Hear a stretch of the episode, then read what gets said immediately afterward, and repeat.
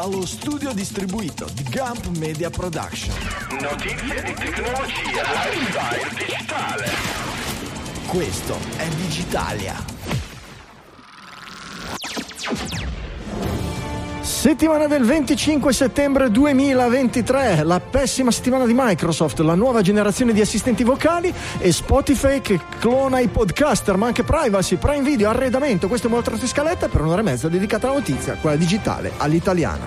Dal mio studio Liguria 1 di Sanremo, qui è Franco Solerio. Dallo studio dei Castelli Romani, Giulio Cupini. E dallo studio di Milano Città Studi, Francesco Facconi. Buongiorno a tutti amici digitaliani, bentornati all'ascolto della vostra trasmissione, speriamo preferita o quantomeno una delle, se ci state ascoltando vuol dire che vi piace e bentornati ai miei colleghi, buonasera, noi non siamo in time shift, in time warp, in time tutto quello che volete, non siamo time fluid, buonasera Francesco. Buonasera. Francesco Eccoci Franconi, E bentornato a Giulio Cupini. Grazie, Uh, grazie, era, da prima, grazie. era la prima delle vacanze che non ti avevamo qua. Eh sì, eh sì, sì, sì. Oh, yeah, l'ultima yeah, yeah, l'abbiamo fatta a luglio. Grande Giulio, grande Giulio, oramai sei sistemato nel tuo studio nuovo, nella tua Ci magione, sono, nella... ci sono. Nella. Cupin, Cupin, Cupin Mansion. Sì, sì, quando ho un po' caldo ho le odalische qui accanto che sventolano, non le inquadro per, pudir, per Però silenziosamente, passa. chiaramente, Sì, sì, perché- mai fare rumore, il condizionatore per Franco era eccessivo e quindi mi sono sentito di fare questo Ha investimento. assunto delle odalische mu- mute. Ce n'era una che non era completamente muta, gli abbiamo strappato le corde vocali. Era l'unica cosa ragionevole da fare. Eh, sì. Allora, cominciamo con la brutta settimana di Microsoft. Io non sono sicuro di aver capito, ma mi sembra che Microsoft abbia avuto non uno, ma due leak pazzeschi nel giro di poco tempo. Eh sì, perché c'è stata la combo del leak eh, di questa eh, fuoriuscita di informazioni errane- erronea su GitHub dovuta appunto ad un errato setting dei permessi di un account eh, Azure e parallelamente c'è stato anche un leak delle informazioni, credo se non sbaglio, dell'ultimo deposito della causa in tribunale con Sony che ha fatto emergere tutti quelli che sono i piani futuri per la linea Xbox e quindi mh, Sa- sappiamo tutto Parallelamente hanno fatto anche il lancio dell'evento dove dovevano presentare le novità del prossimissimo futuro in concomitanza con questo leak, ma abbiamo i piani di Microsoft da qui ai prossimi dieci anni. che non... eh, Bene, ma non benissimo. Bene, non benissimo e stavo guardando perché mi è venuto in mente ora e effettivamente è un po' sul, un po' sul prezzo del- delle stock, delle azioni l'ha avuto eh, nell'ultima settimana. Eh, In su e giù. Sì, sì. Perché comunque cioè, il lancio di prodotti è stato interessante e anche un po' eh, le, le novità trapelate su Xbox. Poi chiaramente il fatto di anticipare mosse del genere. Si parla di informazioni fino al 2028. Quindi quali sono le informazioni sulla. Xbox? eh? Allora, intanto che l'Xbox ha preso, eh, uscirà vabbè, una nuova versione nel 2024 della Series X All Digital, quindi senza il lettore Senza il CD, disco. DVD, Mm. eccetera, e con qualche piccolo miglioramento, soprattutto legato alle performance, ai nuovi processori, eccetera. Niente di sconvolgente da quel punto di vista, il taglio minimo del, del disco è aumentato. E, eh, però nel 2028 arriverà la eh, Xbox MacBook Pro. Mac Pro, scusatemi, c'è quella tonda, come vi ricordate il vecchio Mac Pro, invece di farla quadrata l'hanno fatta tonda, no? non si chiama Xbox Mac, Mac Pro, però quindi sarà la nuova eh, generazione, in realtà eh, non si capisce se è veramente una generazione completa o qualcosa di eh, intermedio, ma quella sarà la nuova Xbox. Sì, diciamo la cosa più interessante probabilmente che esce da questa parte dei leak è mm, eh, l'evidenza della parte di, di modello di business su cui loro sembrano puntare molto. Ne abbiamo parlato più volte, c'è il tema del Game Pass che porta l'esperienza del gaming completamente in cloud, non c'è più l'acquisto del singolo gioco e, e questo ovviamente in termini di sostenibilità del modello di business lascia um, molti detrattori, soprattutto sulla parte dei publisher, eh, a, a capire come le revenue possono essere legate a quante volte giochi o apri una sessione di gioco più che al download o all'acquisto di un titolo. Mi assomiglia, molto, mi assomiglia molto alla migrazione della- dell'attenzione del- de- dei mercati verso revenue da servizi piuttosto che da prodotto. È la stessa cosa che abbiamo visto scegliere a fare ad Apple nel momento in cui ha capito che non avrebbe potuto vendere gli iPhone anche alle pietre. è lo stesso modello che abbiamo visto seguire da molti. Sì, E qui c'è, c'è probabilmente un fattore ancora in più, cioè Mm. la, la guerra all'usato, che nel mondo del videogioco è un tema non banale, nel senso io compro un gioco, ho il mio disco, la mia licenza, finisco di giocarlo, voglio prestarlo a Ci Franco. sono catene, GameStop è nata per quello. Eh sì, di sì, fatto. sì. Poi Eh, si è e- espansa. Quindi questa cosa qua crea una licenza di riutilizzo continuo eh, e ovviamente quindi questo dovrebbe allungare anche eh, la formula di revenue verso, verso i publisher. Dall'altra parte ovviamente c'è anche il tema del- della mancanza di una fine del valore del gioco e quindi un dire io spendo 50-80 euro tutta l'esperienza ma probabilmente la possibilità di spalmarla molto in là nel tempo cosa che potrebbe ancora di più amplificare tematiche se non altro nuove quindi da Esatto. una parte c'è vai vai Franz Ecco, ecco, no, giusto per la, la Xbox All Digital che uscirà appunto l'anno prossimo sarà in realtà ancora basata sullo stesso modello di quelle attuali, nel quale la parte comunque cloud esiste ed è importante, ma è più importante il fatto che invece di comprare i giochi su CD li compri, quindi una volta comunque li compri una tantum ma direttamente sullo store. scarichi. Già oggi c'è la versione light dell'Xbox, la Series Esiste qualche, S. esiste qualche statistica da qualche parte, almeno su quest- sulle console principali, di quanto la clientela attualmente prediliga un metodo piuttosto che l'altro? Cioè, non so, i giochi AAA. Guarda, eh, eh, esistono, adesso la, la- la cerco, poi la mettiamo nelle note dell'episodio, Mhm. ma è una, è una statistica, gli ultimi dati parlano di numeri molto alti di attenzione da questo punto di vista, tant'è che si sta alti sullo di- streaming, al- alti, alti sul, sul stream- download piuttosto che sul- sull'acquisto sul del digital, sì sì, il digital sta diventando estremamente importante, tant'è che eviti- eh, GameStop anche ha avuto molti problemi in termini Eh. anche di revenue finanziari, l'abbiamo Allora, visto. Eviti tanta plastica in giro per casa, eviti di dover inserire il dischetto ogni volta che vuoi cambiare il gioco, per- giusto solo per la licenza, perché poi tanto il gioco è installato comunque Sì, sì. all'interno della tua console. In più, eh, grazie anche a una serie di siti che rivendono le chiavi e quindi non dipendono strettamente dal prezzo del primo eh, de- del negozio direttamente dalla console, ma eh, penso a Instant Gaming, ma ce ne sono un sacco di altri che vendono prezzi scontati dei giochi per certi periodi, si riesce comunque anche lì a trovare delle offerte, non solo nei giochi fisici.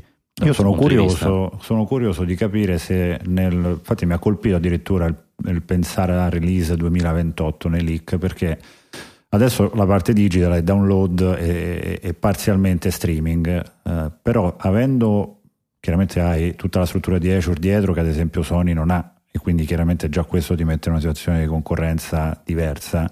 Ma nel momento in cui tu hai un Game Pass che è completamente streaming, quindi ipotizziamo non più download ma completamente in streaming, non ti serve neanche più fare la console. Cioè, tu puoi andare ovunque, Mm, vieni preinstallato nei televisori, vai sulla Eh PlayStation, sì, sul, sul, cioè, sul- vai sul- ovunque. sul- sul joypad, Mm. sì, diciamo che per ora, per ora nessuno è riuscito a sfondare in, quella, in, quella- in quell'ambito lì, eh, anzi, Aspetta che apro Google Graveyard. Ah già Stadia, è vero, ricordavo qualcosa. eh sì, eh, tutte le Che volte... io vendevano de- giusto il controller. Devo dire loro, che è un unicum, nel senso che tutte le volte che io ho scommesso contro l'aumento della banda ho sempre perso, no? fin dai tempi della... eh, ai tempi della musica scaricavamo gli MP3, li spiratazzavamo, Napster, il mulo, torrent, eccetera. E mi ricordo ai tempi qualcuno mh, che lavorava in IBM mi disse: Sì, sì, però in America stanno già provando questi protocolli per condividere i video. Non andremo più al cinema, non andremo più da blockbuster, eh, non è cosa, ma i video, li- i film, i telefilm, eccetera, li guarderemo direttamente via Nah. internet. E io pensavo, sì, ci metto tre ore a scaricare una canzone di Dire Straits in MP3, figurati se mi metto a scaricare un video di due ore in alta risoluzione, eccetera. Badabam, ovviamente. Pochi anni dopo eh, eravamo tutti lì a dire vabbè ciao ciao blockbuster io scarico e quindi tutte le volte che ho scommesso contro invece in questo caso sono parecchi anni oramai che parliamo di gaming online perché probabilmente non è così semplice migliorare le infrastrutture per i parametri necessari, nel senso che la- mentre la banda tende ad aumentare all'infinito, eh, anzi all'infinito calma, è andata aumentando considerevolmente dal- dagli albori di internet a oggi. Anche Perlomeno se- quella che ti arriva a casa poi. anche se sì, esatto, Eh. anche se ci sono tanti distinguo di cui possiamo parlare, la simmetria download-upload, il digital divide, il fatto che a un certo punto gli investimenti in quell'ambito lì diventano meno redditizi, vedi 5G rispetto al 4G in ambito mobile, ma anche vedi il mega fibrone rispetto alla, a una FTTC che per il 95% dell'utenza domestica è più che sufficiente. E, e quindi probabilmente c'è. E poi l'importanza della latenza più che della banda. E lì eh, gli unici che sono interessati a ottimizzare, a spingere sulla latenza dei collegamenti, oggi è chi, è chi vuole è chi vuole un'interattività istantanea e quindi fondamentalmente non vedo altri mercati che quelli dei videogames.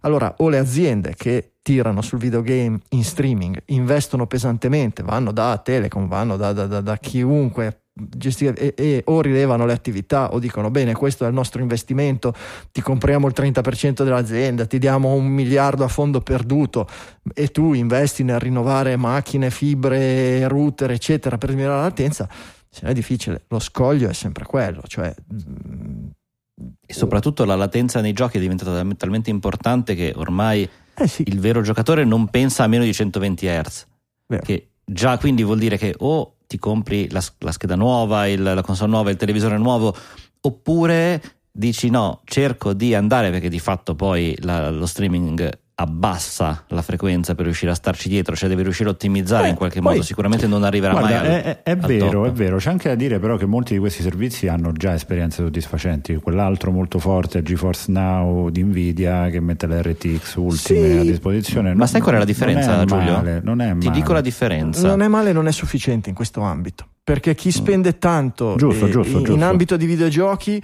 sono gli early adopter e sono i giocatori quelli di un certo livello che non vogliono buono, vogliono il massimo e Certo, spesso certo. oggi sono orientati su titoli di interazione online veloce.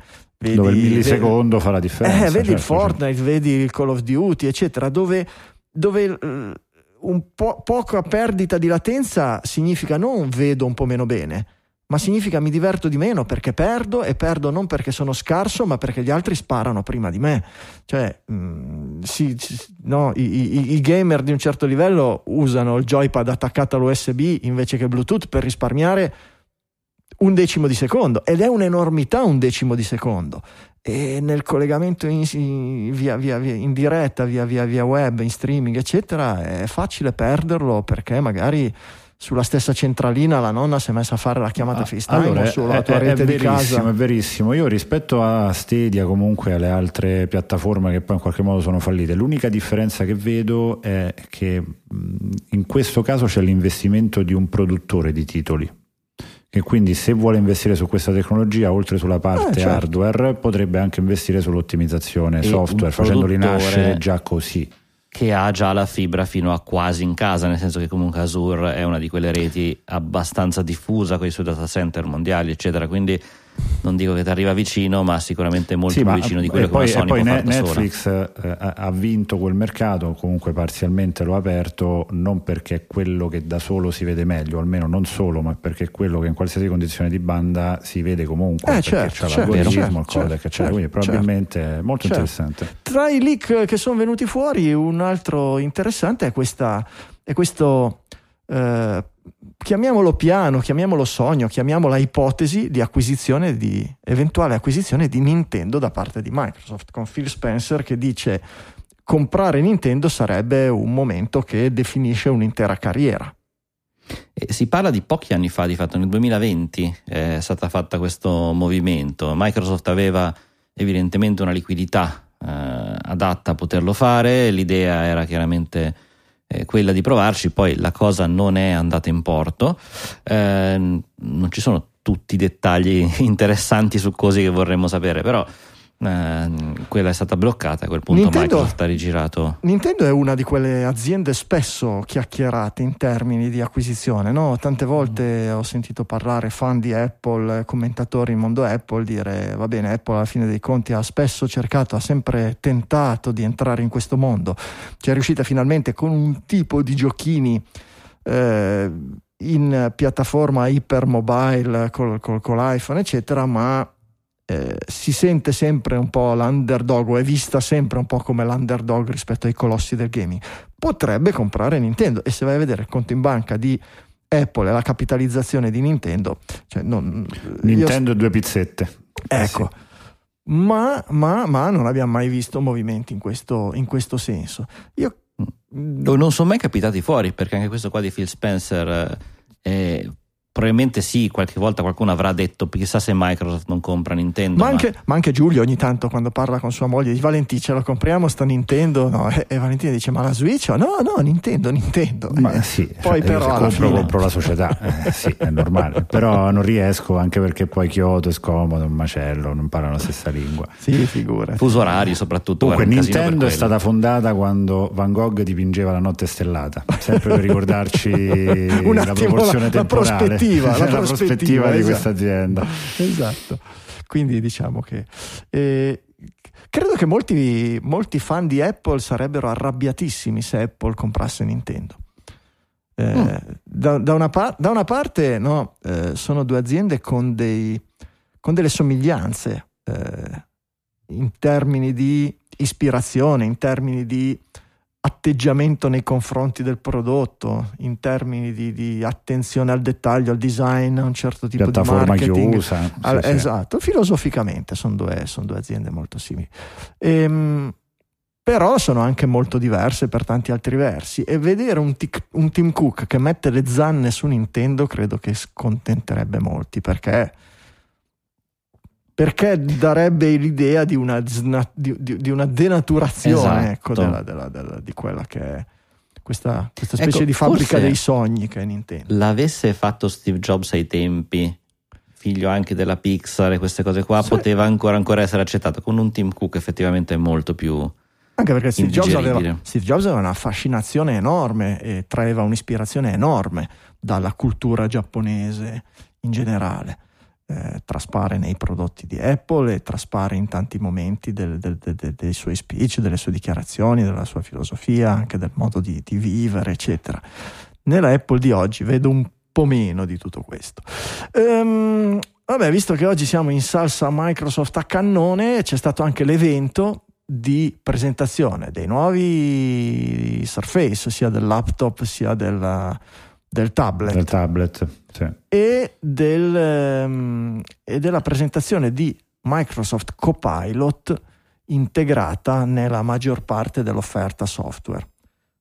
Sì, diciamo che c'è stata un- una presentazione eh, ben studiata per eh, formalizzare al mercato una fusione di fatto con OpenAI e tutto il mondo degli investimenti fatti negli ultimi mesi in tutta la suite eh, Microsoft, eh, soprattutto Office 365, ma in generale tutti i pacchetti anche Windows eh, con le ricerche interne, dove concettualmente Nadella l'ha detto più volte anche in più interviste, loro, ehm, il loro modo di interpretare l'intelligenza artificiale eh, non è un sostituto dell'intelligenza umana, ma è una- un facilitatore, un copilot, un accompagnatore nelle attività quotidiane. Quindi all'interno di ogni pacchetto c'è la possibilità di poter chiedere all'intelligenza di, di ChatGPT di o completare un testo, finire una presentazione, cercare dei documenti, e quindi questo è stato declinato su ogni parte del software. Un clippy sotto steroidi. Eh sì, sì, sì, sì, un, È un super- Una definizione che fa piacere a Phil Spencer e a tutti gli altri di Microsoft in questo momento. Cioè,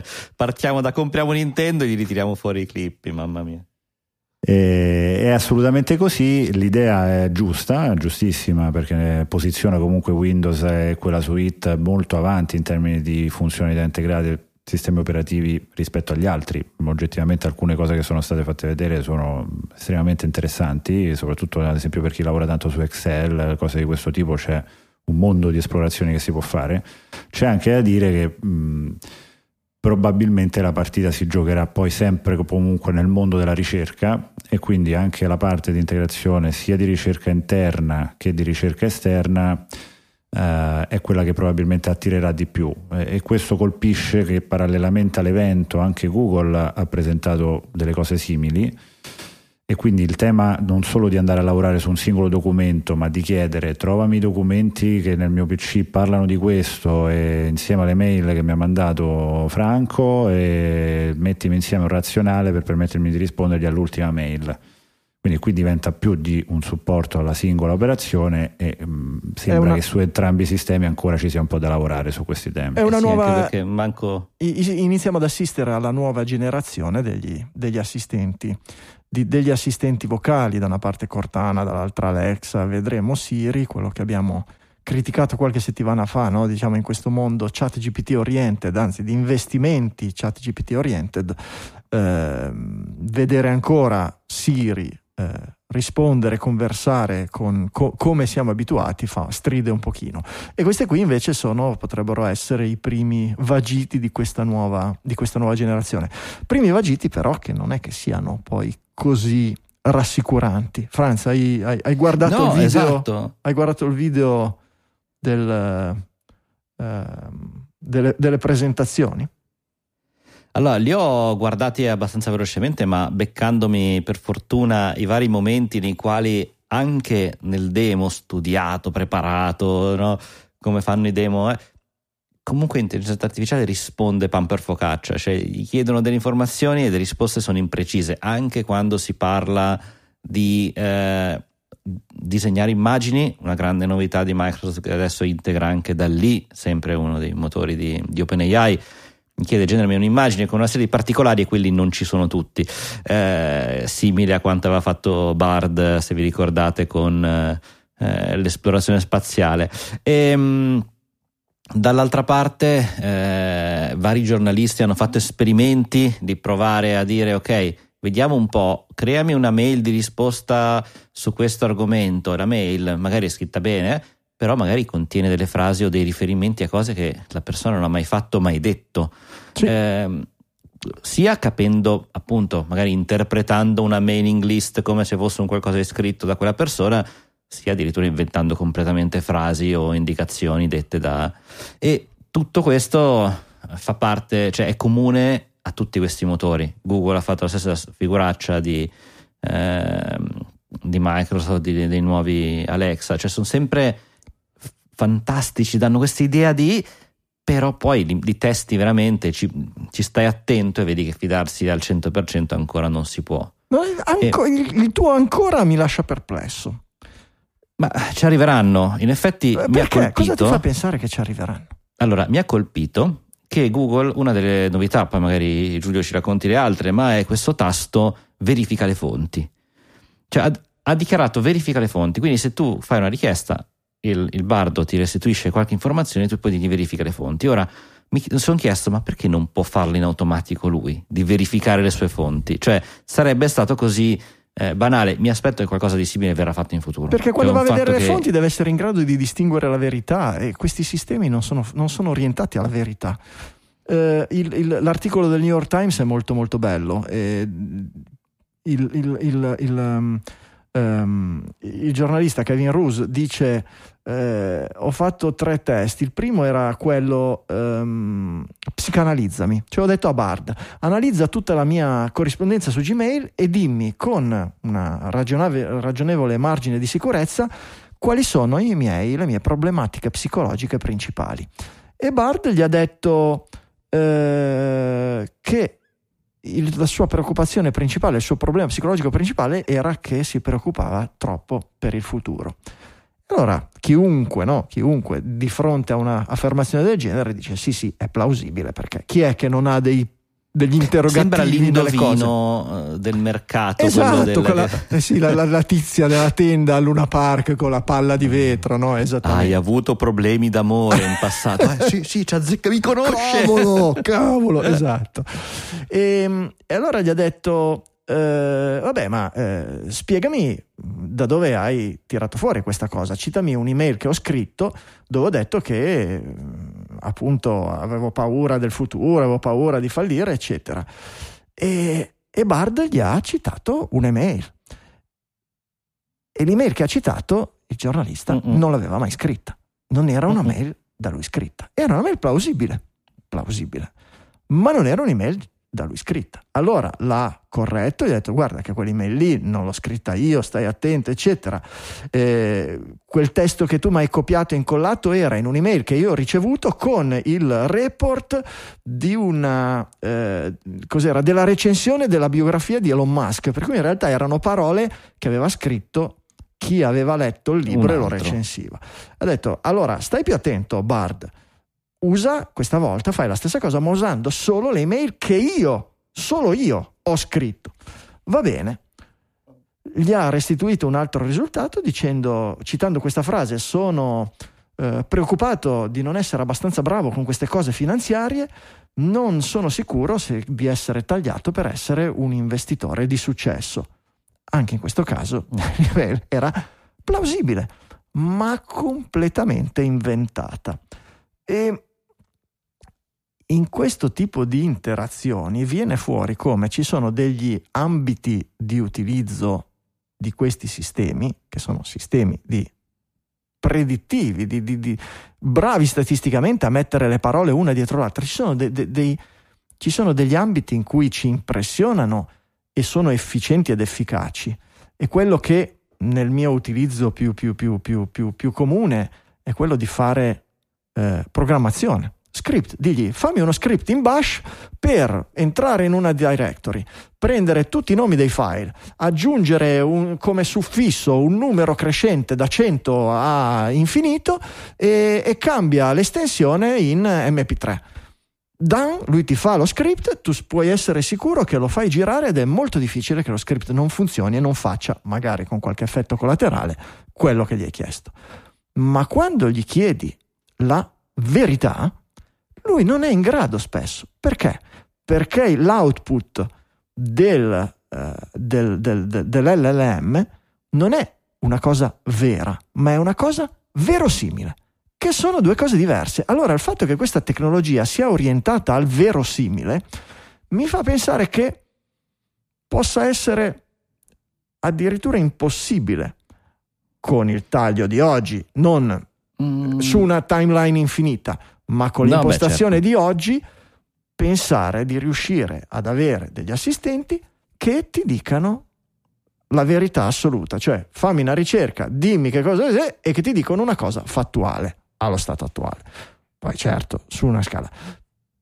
L'impressione è che questi corrano come dei dannati e presentino della roba perché oggi si sgomitano tutti, hanno tutti paura dell'effetto iPhone, loro sono usciti per primi, hanno dominato il mercato per vent'anni, non possiamo permetterci che OpenAI faccia la stessa cosa e allora Microsoft e allora Google e allora Tesla e allora chi, chi più ne ha chi più ne metta, ma che oggi buttino fuori della roba senza ritegno per attirare fondamentalmente attenzione e investimenti, ma senza produrre, almeno in questi ambiti, niente che sia di una valenza definitiva. L'idea, ecco. l'idea, è proprio questa, non tanto che non lo raggiungeranno, secondo me presto comunque un, una verosimiglianza molto più matura e quindi molto più vera la raggiungeremo. Il problema è che in questo momento c'è più la fretta a rilasciare un qualcosa di eh, markettabile, un qualcosa che possa fare titolo di giornale e il giorno dopo di nuovo perché ti fregano gli altri e devi ritornare tu. In effetti, quante, con che velocità sono usciti? Tutti quanti a dire ok ora riusciamo a leggere le email e darti consigli su quello ora riusciamo a leggere il calendario eh, cioè eh, c'è proprio una rincorsa per la quale probabilmente vedendo che si parla veramente di giorni da uno all'altro non hanno tempo di testare non hanno tempo di verificare è vero, è mettono vero, su codice al volo questa buttano, è l'impressione perlomeno e lo buttano a essere testato ma non è anche in beta testing proprio codici ancora in lavorazione. Però facendo grandissimi lanci pubblicitari ci sarà secondo me un momento di silenzio nel quale... Eh, di raffreddamento, certo. Esatto. E forse e... di sintesi. Però... Magari anche per quello che molti, produ- molti tecnologi chiedevano eh, una pausa. Anche per permettergli di lavorare, sì, potrebbe sì, anche certo. essere una cosa del genere. Le no? prime parole, però, che hai detto per introdurre il tuo discorso sono, mi fanno vedere proprio il bug del ragionamento. No? Faranno delle cose sempre più verosimili, la verosimiglianza aumenterà tanto finché potremmo fidarci che le cose sono vere. Cioè una cosa verosimile è verosimile all'infinito, è verosimilissima al 100% e cosa? Non è necessariamente vera. La cosa più verosimile dell'universo non è necessariamente vera, è solo verosimile diventa il pensiero umano. Il pensiero umano non è necessariamente vero al 100%. Ma noi perché... costruiamo degli strumenti per migliorare, per acuire il pensiero umano. Se invece il pensiero umano deve correggere, non lo so. Di nuovo, di nuovo, utili per compiti ripetitivi, benissimo, utili per compilare un certo tipo di, ma il concetto, io adesso non sto facendo la guerra ai sistemi di reti neurali o intelligenze artificiali LLM, ma al pensiero che possano diventare degli assistenti totali, cioè che possano sostituire un segretario, una segretaria, un maggiordomo, una cosa che, che, gli dici una cosa e sei sicuro che la fanno bene, come il tizio che gli aveva, aveva l- l- l'appuntamento dopo un'ora no, nel pomeriggio e si era accorto che doveva aggiungere degli argomenti e che quindi l'appuntamento di mezz'ora non sarebbe bastato. Allora stava testando la sua azienda, sta sviluppando questi sistemi di interazione e ha detto va bene eh, Tizio allungami l'appuntamento di oggi da 30 minuti a 45 minuti. E ha aggiornati tutti. E ha preso tutta l'agenda e ha aggiornato tutti gli appuntamenti da adesso al 2200 e li ha allungati tutti di un quarto d'ora. Capi? Cioè, boh, va bene. E okay. per fortuna che era il proprietario di questa azienda che voleva lanciare il eh, sistema per gestire i calendari meglio. Esatto. Vabbè, un bug. Un bug, va bene, un, un bug, è possibile, però mm, dai, vediamo, vediamo. Le, le, vedo tante voci scettiche e vedo tanto entusiasmo, ma come dici tu, sembra entusiasmo marchettaro, da, di quelli cerchiamo di attirare, di attirare capitali. Due minuti Poi l'entusiasmo è anche perché le macchine ci ascoltano e le salutiamo e ricordatevi di noi quando vi Io quando metto un prompt chiedo sempre grazie per favore, dico esatto, sempre, bravo Giulio, sempre l'educazione. Potresti per favore, eh sì, l'educazione sì, prima di tutto. I nostri contatti, Giulio lo trovate su Mastodon, Giulio Cupini at mastodon.social, Francesco lo trovate a mdsole at livello segreto.it, il sottoscritto Franco Solerio at mastodon.social, ma abbiamo i nostri account, quello generale digitali fm at mastodon.1 e il bocchettone, il bocchettone con le notizie digitali underscore bc at mastodon.social. Se vi iscrivete a quello, tutte, tuttissime le notizie in settimana che prendiamo in considerazione, che leggiamo, per eventualmente discuterne in trasmissione, passano di lì nel bocchettone. Per cui prendetelo, fatene quello che volete. Potete leggervele, potete metterlo voi nel vostro sistema automatico per infilarlo nel vostro gestore di bookmark, potete farci tutto quello che volete. Se avete degli utilizzi particolarmente creativi, fateceli sapere che possono venire utili anche per noi. Ve l'avevamo detto che il bocchettone sarebbe passato anche su Mastodon e alla fine siamo riusciti a implementarlo. Um, C'erano ancora un paio di articoli sulla nuova generazione, ma Francesco abbiamo qualcos'altro da dire da quell'articolo di Michele, quello che ci ha messo Giulio sulla chat GPT mania. Giulio, mm, ma allora, che dice la, la, la mania chat GPT si sta forse raffreddando ma in, allo stesso sta tempo nascendo un nuovo mercato una nuova eh, sì, industria sì, eh, sì. Ma ci... allora l'unica cosa che, che, possiamo aggiungere rispetto alla nostra riflessione è il modello di business che effettivamente non abbiamo commentato cioè come poi queste mhm. aziende uh-huh. riescono a tenere in piedi questi servizi parliamo e, e specifichiamolo di servizi che pochissime aziende al mondo possono tenere su quella scala per i costi che vanno a generare. Se non sbaglio, ChatGPT ha costi operativi più di un milione di dollari al giorno, cose abbastanza importanti e, e quindi ovviamente l'investimento iniziale è estremamente serio. Eh, stanno nascendo varie riflessioni su come posizionarsi sul mercato, quindi se ChatGPT tiene un accesso prevalentemente free con la parte a pagamento soltanto per le feature nuove più, più specifiche e il mm. modello di business è partnership aziendali, industriali che sviluppano grandi progetti diciamo customizzati per le banche, per i dataset interni, andare a lavorare su quella linea o magari sulle parti applicative, ci stanno altri che invece cominciano a mettere direttamente l'accesso ad abbonamento, quindi un modello direttamente legato a un rapporto diretto col consumatore, altri ancora invece che puntano alle fee sugli sviluppatori e quindi andare a lavorare sulle chiamate API, andare a fare un modello di business più indiretto. Eh, in qualsiasi modo la si pensi, sicuramente la partita si gioca anche lì, perché i grandi hanno diciamo, portafogli molto profondi per poter fare un po' quello che vogliono è lavorare anche in perdita, bisogna vedere se questo non creerà e secondo me sì, questa è una di quelle previsioni eh, del, del, nostro libretto segnamola, segnamola.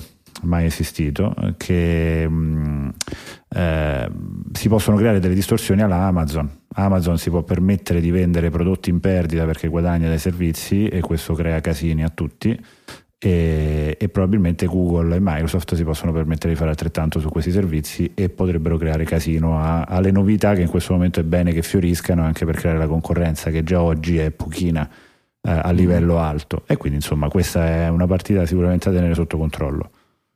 Sì, si sta aggiungendo giusto Amazon, notizia di, di oggi, ma... Eh sì, poi sono sempre loro, capito? Cioè, Amazon, Google, mm. Microsoft con OpenAI e, e forse Apple eh, apparentemente pare che guardando il conto Cioè, in questa nuova fase di mercato sarebbe, sarebbe interessante che emergessero nuovi brand che siano il prossimo Amazon, il prossimo Google, eh, quindi speriamo che qualche cosa possa emergere da questa fase. Diciamo che l- quello che può, l'unico emergente che abbiamo visto per ora capitalizzare e competere è OpenAI. Se- Esatto, se- se- che è nato eh, apparentemente abbastanza dal nulla, anche se poi appunto grandi partnership dietro. eh, e invece c'è un assente Mm, nelle, nelle Fagam. mm. Non parliamo mai di Facebook, di Meta. È l'unica che non, non sembra ancora, poi ogni tanto qualche rumor salta fuori, ma eh, è, è l'unica di queste, delle grandi sorelle americane. È vero, è vero, hanno rilasciato una dichiarazione qualche settimana fa che stanno lavorando su un LM interno che poi sarà... Sì, sì, hanno il Lama. Eh, che poi sarà Eh, anche utilizzabile dalla parte advertising e tutta quella parte lì. C'è da dire anche una cosa, mm, lo vediamo nella società nuova di Musk e le policy legate ai contenuti eh, di, di X e quelle, tutte quelle cose che verranno da lì, Facebook altrettanto. Probabilmente più che sulla tecnologia vincerà anche chi ha il dataset di proprietà più ampio perché molti si stanno cominciando a chiudere, eh, tante fonti cominciano a non voler essere, chiamiamo indicizzate o comunque inserite all'interno del dataset. Se tu hai contenuti freschi, real time, invece di lavorare su dataset cristallizzati come avviene un po' oggi, eh, probabilmente avrai qualcosa da dire anche in quel senso. Mm, Vedremo, è molto, sicuramente molto entusiasmante da, da seguire. Avete visto il pasticciaccio brutto successo a scuola grazie a questo sistema generativo di immagini nude su eh, foto Mm. del viso reale? Eh, volete un attimino, Francesco, vuoi fare tu un po' di riassunto?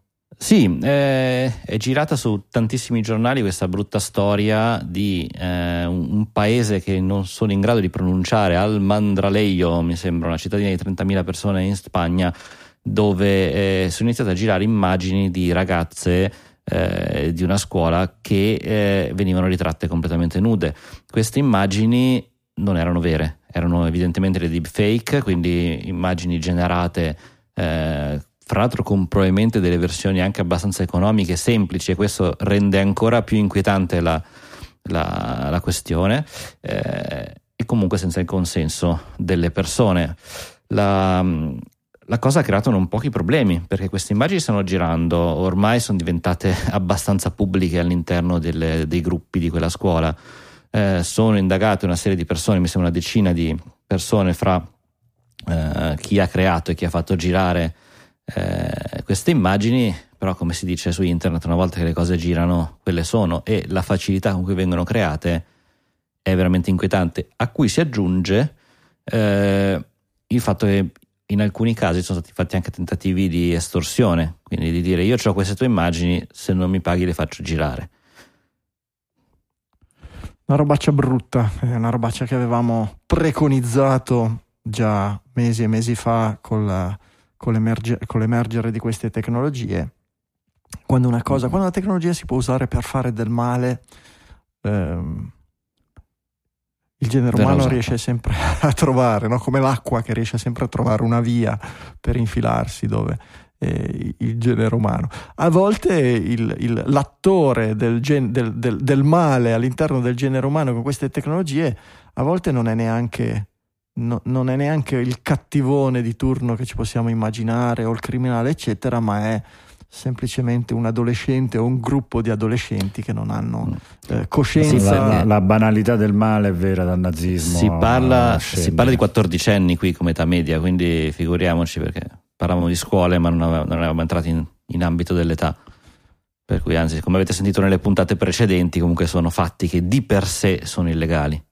All'aumentare, no? Eh, all'aumentare della potenza della tecnologia, della potenza degli strumenti che la tecnologia ci mette in mano, la potenza è anche potenza di fuoco, potenza di fare male, eh, di pari passo andrebbe insegnato eh, e allenato il senso di eh, responsabilità, empatia, di pericolo, di consapevolezza dei danni che si possono fare. No? Quante, quante volte vediamo giovani fare del male e farsi del male per inconsapevolezza dei danni. Lo vedevamo, lo vedevamo anni fa con i motorini, con i ciclomotori, lo vediamo oggi con le sfide su YouTube e lo iniziamo a vedere con questi strumenti generativi. Più è, più è potente la tecnologia eh, messa in mano a, a, all'essere umano, specialmente a determinati eh, settori della popolazione, più dovrebbe diventare importante appunto mm. Allenare io, queste sensibilità. Io ho un pensiero che, un po' laterale, però voglio una provocazione che voglio provare a dare. Eh, Digitalia ormai cosa c'è? 15 anni? Mm. E da sempre abbiamo detto, penso fin dal primo giorno, qualsiasi cosa c'è su internet è per sempre, rimane su internet. No? Una volta che una foto si diffonde, basta. Um, è possibile che appunto riusciamo a creare eh, modelli di intelligenza artificiale che ci dicono tutto o quasi quello che vogliamo sentirci dire, ma ancora non abbiamo inventato un, me- un metodo per fare undo su internet, un control Z, un qualcosa che eh, permetta di bloccare la circolazione di contenuti in generale, che siano gli MP3 illegali o eh, le foto o qualsiasi cosa. Cioè, continuiamo a cercarci, ma in realtà la tecnologia ancora non è stata trovata. Io mi chiedo. Non è, stata... non è stata trovata che non esiste o non la vogliamo trovare ancora? Ma la tecnologia non è che va trovata o, che esiste, la tecnologia va inventata, va progettata, va disegnata e, e implementata il modello della tecnologia, il modello di sviluppo, il modello epistemologico della tecnologia eh, digitale è sempre stata quella del, mi, del libero mercato ultra, esatto. ultra deregolato. No? Eh, abbiamo in casa Google, Microsoft, Apple, eccetera, parlo con la voce del governo americano, perché fare regole e mettere dei bastoni? Questi qui sono quelli che traineranno l'economia americana nel nuovo millennio e, ci mant- e manterranno il nostro dominio eh, sul, sul, sul, globo. Questo è il ragionamento americano che ha portato allo sviluppo di una internet senza regole, di dei colossi, no? di cui oramai da qualche anno iniziamo a vedere, a toccare con mano le storture, da quelle che dicevamo prima, di, di, di, di problemi di posizioni dominanti, di, antitrust e cose del genere, fino a questo tipo. E, e quindi in un ambito eh, iper competitivo, di mercato e deregolato, eh, perché nessuno cerca, perché nessuno trova, perché nessuno implementa, perché nessuno studia questo tipo di meccanismi. Perché non esiste un modello eh, o nessuno ha visto o ha inventato un modello per fare business con questo tipo di prodotti. No? Eh, esiste quello che si pensa che possa rendere, perché io vado sì, da... No, certo, vado infatti, da... ma la mia era una provocazione eh, appunto per quello, no? cioè non abbiamo esagerato la condivisione, ma ancora non abbiamo inventato Guarda, secondo me è, è, è, proprio la conseguenza della condivisione. Cioè, se io fossi un player nel settore dell'informazione, la prima cosa che vorrei è avere io il potere di decidere cosa va, cosa resta e cosa no. E quindi ad oggi eh, tu devi mandare una lettera, ci deve essere l'avvocato, diritto all'oblio, io decido se è appellabile o non è appellabile, io sono quello che se do il potere a te io perdo potere e quindi in generale aver centralizzato su queste piattaforme tendenzialmente è quello che fa parte del business stesso che ci sia la persistenza, perché non conviene, non conviene a nessuno di queste aziende perdere un'informazione su di te. E, e quindi ecco, ho imparato, ho imparato, nel tempo che la risposta a queste domande è sempre il denaro. Eh, eh certo, è, eh certo. è, possibile. In, nel modello attuale il modello è denaro, certo. Quello che può contrastare può essere la legislazione, come l'abbiamo visto in ambito privacy, come la vediamo in tante cose. E, però certo, pensare bene e denaro, bene morale e denaro che vadano di pari passo è, è, è, molto molto difficile. Siamo, restiamo nell'ambito delle tecnologie generative o degenerative a seconda dei punti di vista con questo annuncio di oggi di Spotify che clonerà i podcaster. Francesco sei pronto a essere clonato da Spotify? Oui oui! oh yeah! Yafol! Faremo digitali in tutte le lingue in contemporanea, che bello, no? Eh, eh beh, l'obiettivo è proprio quello, almeno esatto. l'obiettivo dichiarato da, da, da Spotify. Il demo dichiarato funziona, poi vediamo la realtà. Sì, l'idea è questa di usare alla fine i sistemi di trascrizione che già usiamo anche noi con grandissimo successo, beh, insomma, forse qualche parolina ogni tanto la sbagliano, ehm, tradurla con i sistemi di traduzione automatica e a quel punto risincronizzare l'audio con le nuove parole direttamente sulle voci dei eh, podcaster originali. Ma tra le tante cose, la meno peggio che ho sentito in questi giorni. ecco. Ci sono tutta una serie di, di, di, punti interrogativi che mi vengono in mente. Il primo è di, eh, è di ordine di responsabilità.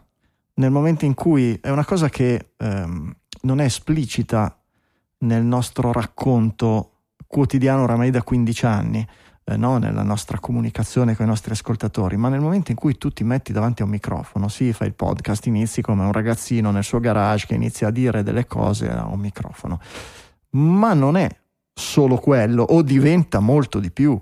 Nel momento in cui inizi a parlare, a dire delle cose, a parlare di delle aziende, a parlare di delle persone, a... inizi ad avere delle responsabilità inizi a avere delle responsabilità nei confronti delle persone a cui parli, inizi a avere delle, persone, delle, delle responsabilità nei confronti delle persone di cui parli, eh, magari dei brand, degli sponsor, sei degli sponsor, eccetera.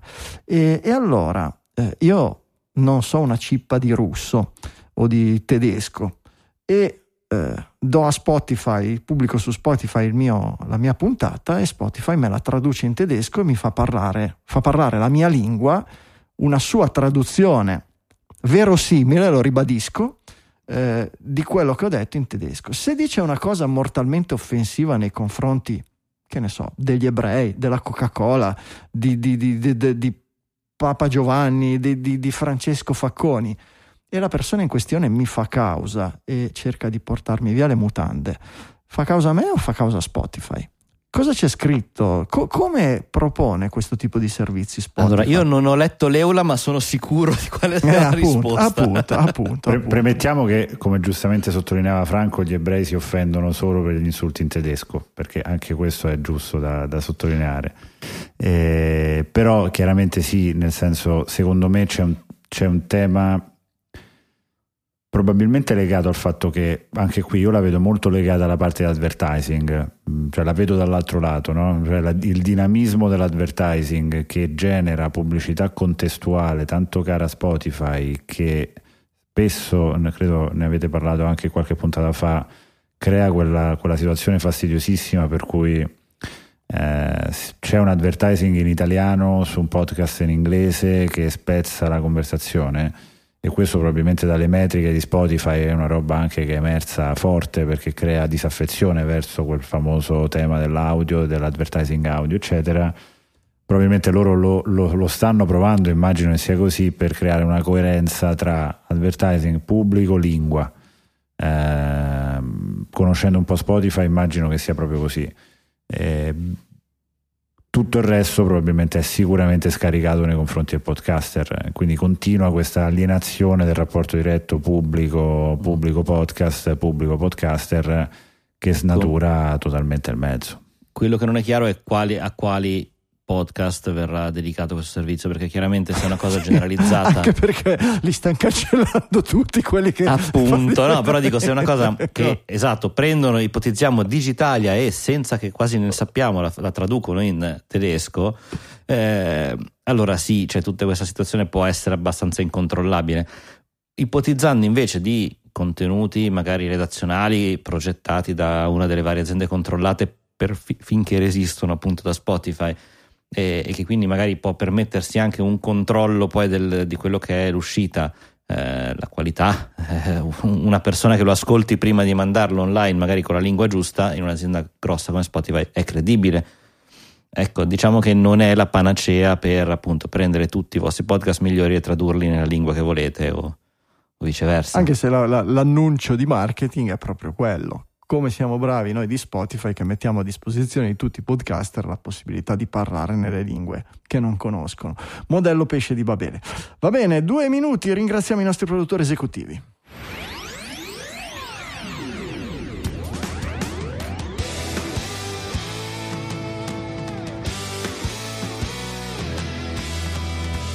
C'è un motivo solo ed è un motivo molto semplice per cui Digitalia va avanti da 15 anni a parlare di queste cose. E quel motivo sono i produttori esecutivi, il nostro modello di business, il nostro modello di sussistenza e di sopravvivenza. Eh, per fare una cosa per 15 anni serve un minimo di retribuzione, sia per non farlo diventare un bagno di sangue economico, sia per avere un minimo di ritorno. E questo avviene con pochi sponsor ben selezionati e eh, sempre eh, considerati appunto più sponsor che advertiser, ma soprattutto grazie ai nostri sponsor principali che sono i nostri ascoltatori. Quando un nostro ascoltatore diventa un nostro sponsor lo, chiamo lo chiamiamo produttore esecutivo, come i produttori esecutivi del cinema sono quelli che finanziano una trasmissione e hanno anche voce in capitolo, perché potete stare tranquilli che quando un produttore esecutivo ci manda un'email suggerendoci un argomento o correggendoci su qualcosa che abbiamo detto o chiedendoci una precisazione, e beh, quella conta parecchio, parecchio, parecchio di più di quella che arriva arriva da Pinco Pallino. Ehm, vi chiediamo di contribuire, non vi obblighiamo, il meccanismo è quello che in termini moderni si chiama value for value, in termini antichi si chiamava mettere il cestino delle fragole sulla bancarella con accanto il cartello con scritto 10 euro nella speranza che le persone civili 10 euro li lasciano. Nei paesi del nord questo succedeva, succede ancora continuamente, nei nostri paesi non lo vediamo, evidentemente non funzioniamo. Gli ascoltatori di Digitalia, devo dire, assomigliano molto molto di più ai paesi del nord dove i cestini dei fragole, ai bordi delle strade, li vediamo continuamente. Adesso in eh, cambio del loro contributo noi continuiamo a lavorare, a lavorare per tutti, non solo di quelli che contribuiscono, ma anche di tutti gli altri che, perché pensiamo, prendiamo in considerazione la, la possibilità che qualcuno possa non essere in grado di contribuire per suoi motivi personali, vi chiediamo di fare un esame di coscienza e di pensare veramente se non siete in grado di farlo. Ognuno secondo quello che vuole, sia in termini economici sia in termini di cadenza, noi vi ringraziamo tutti con il cuore in trasmissione nel nono telepisodio. In trasmissione oggi ci pensa Francesco che sono sicuro ha già davanti il PDF. Sì, con grandissimo piacere iniziamo con i nostri streamer, quelli che donano con i, i Satoshi tramite il Value for Value sono Fulvio Barizzone, Nicola Gabriele D, Capitan Harlock, Anonymous, F Trava, Nicola Fort e Fiorenzo Pilla. Miticissimi, grazie, grazie sperimentatori. Miticissimi. Newpodcastapps.com, forse c'è anche podcastapps.com per le applicazioni che supportano, che supportano podcasting 2.0. Sì, podcastapps.com. Selezionate la vostra piattaforma, per selezionate che volete un client per ascoltare i podcast e vi fa vedere tutte le applicazioni che supportano Value for Value e podcasting 2.0 in generale. Andiamo avanti con i nostri donatori, per, i produttori esecutivi perpetui, cioè che ogni singola settimana ci fanno avere la loro donazione. E ringraziamo Davide Tinti, Manuel Zavatta e Nicola Gabriele D. Mitici, grazie di cuore. Ringraziamo Alex Pagnotta per i suoi 2 euro ed entriamo nel gruppo di quelli che tutti, tutte, tutti i mesi ci donano 3 euro in maniera ricorrente che sono Alberto Cuffaro, Andrea Bottaro, Fabio Filisetti, Fabrizio Reina, Alessandro Grossi, Fabio Zappa, Marco Traverso, Ligia Technology di Desposito Antonio, Simone Magnaschi, Paola Bellini, Valerio Bendotti, Giuseppe Marino, Luca Di Stefano, Paola Danieli, Mattia Lanzoni e Giulio Magnifico. Magnifico, magnifici tutti, grazie davvero.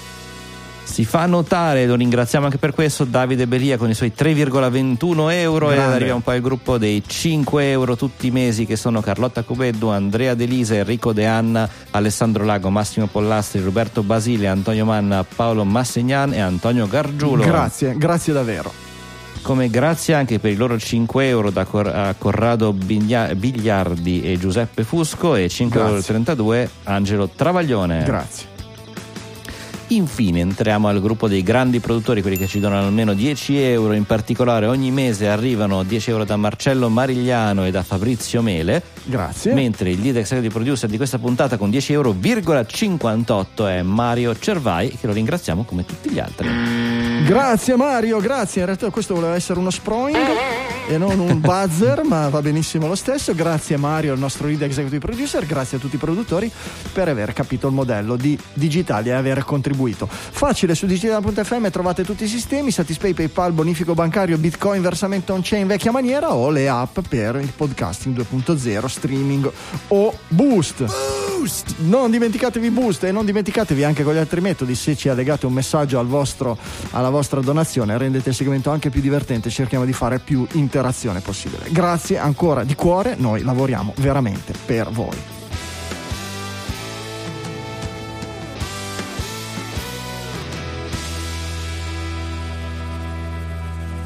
Uh belle dobbiamo un attimo, beh- Mm, dobbiamo prego, un attimo sentire come si dice grazie a tutti i produttori esecutivi digitali in tedesco. In ara- Adesso- in aramaico, sì. Eh sì, metto subito. Produzenten von Digitalia. Risentiamo, risentiamo.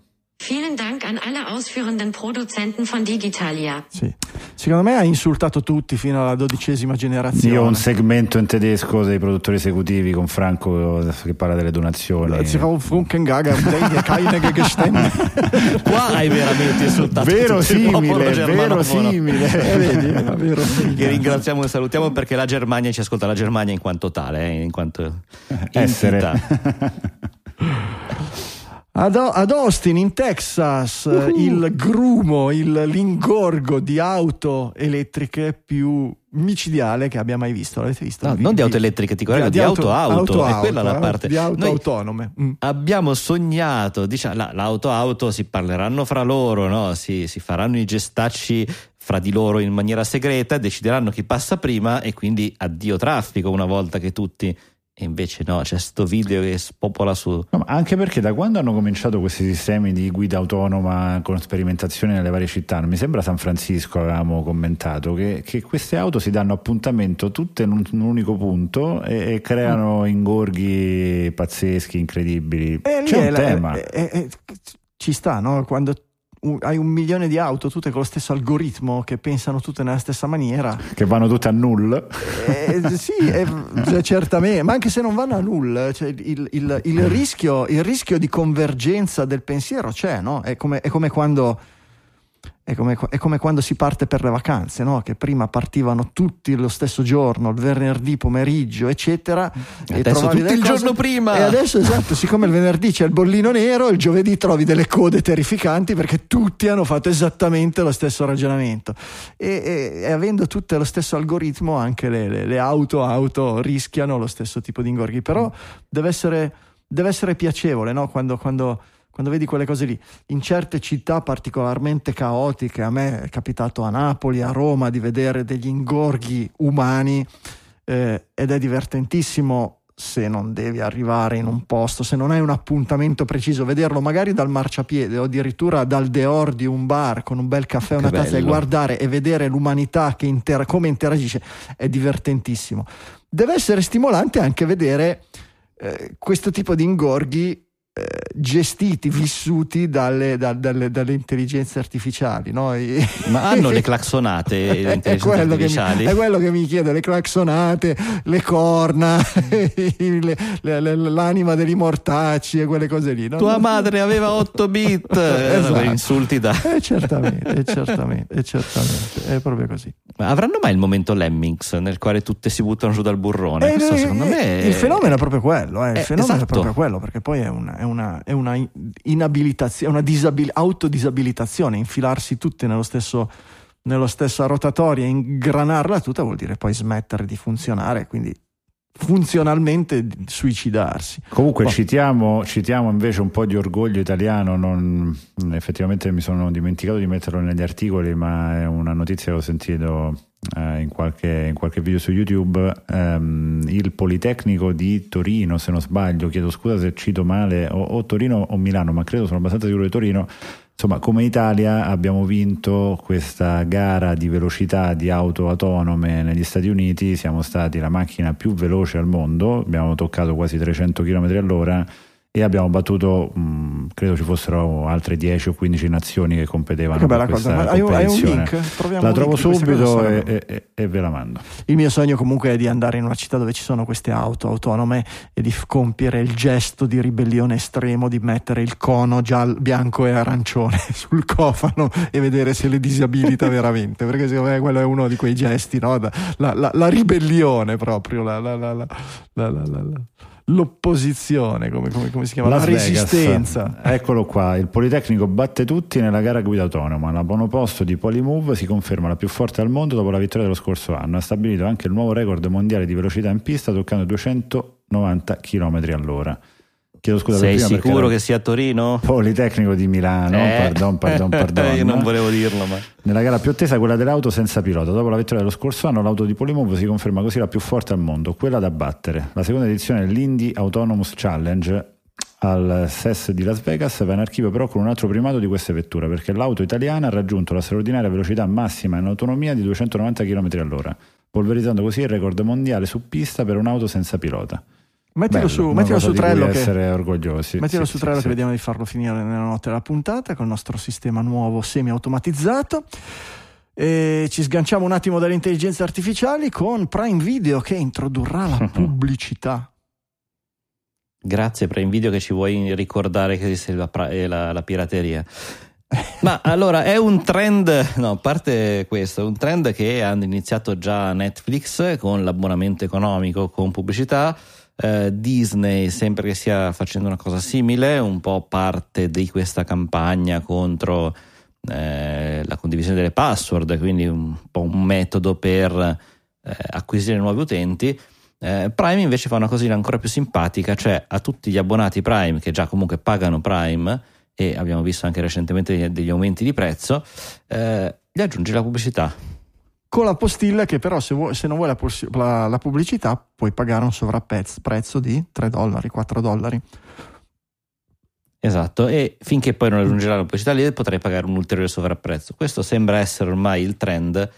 Eh, in realtà il prezzo poi so che varia di stato in stato, quindi di- dipende. 2,99 dollari 2,99 dollari per cancellare la pubblicità vabbè è un po', è un po' il- l'opposto la convergenza verso lo stesso, verso lo stesso meccanismo no? Netflix a pagamento alto dice però se vuoi pagarlo di meno mettiamo la pubblicità Prime Video eh, considerato a pagamento basso gratis se hai già Prime per altri motivi ti mettiamo la pubblicità se non la vuoi paghi dei soldi in più Eh, la Sì, convergenza anche se non è Prime, eh, non è gratuito, nel senso, eh, quando ti abboni a Prime e fai il rinnovo, an- anche la scusa dell'aumento di prezzo è stato perché oltre alla spedizione gratis ti offriamo anche i video, le foto, bla bla bla. Quindi è proprio un valore dichiarato. Ma continuano a questo offrirtelo il video, anzi te ne offrono di più, ti danno anche dei video di pubblicità, che cosa vuoi di più?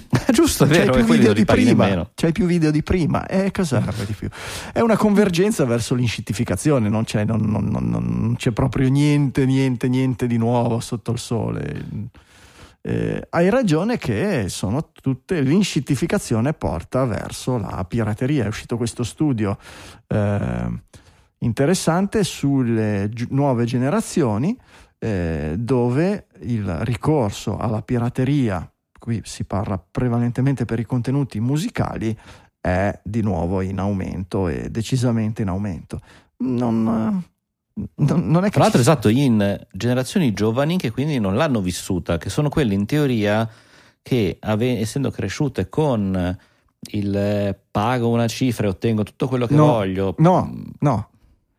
Papà, l'account, papà paga la cifra. Papà paga, papà esatto. paga la cifra e io ascolto quello che voglio. A un certo punto Corretto. papà è vittima dell'inscittificazione, delle crisi per post pandemiche, guerra, ucraina, le inflazione, cose, dice esatto. vabbè ma sai quasi quasi questo costa un po' troppo, non lo paghiamo più e il giovane, il super giovane accende la Vespa e si dà alla pirateria. Mm. Lo Ecco. avete visto Mix by Harry su Netflix?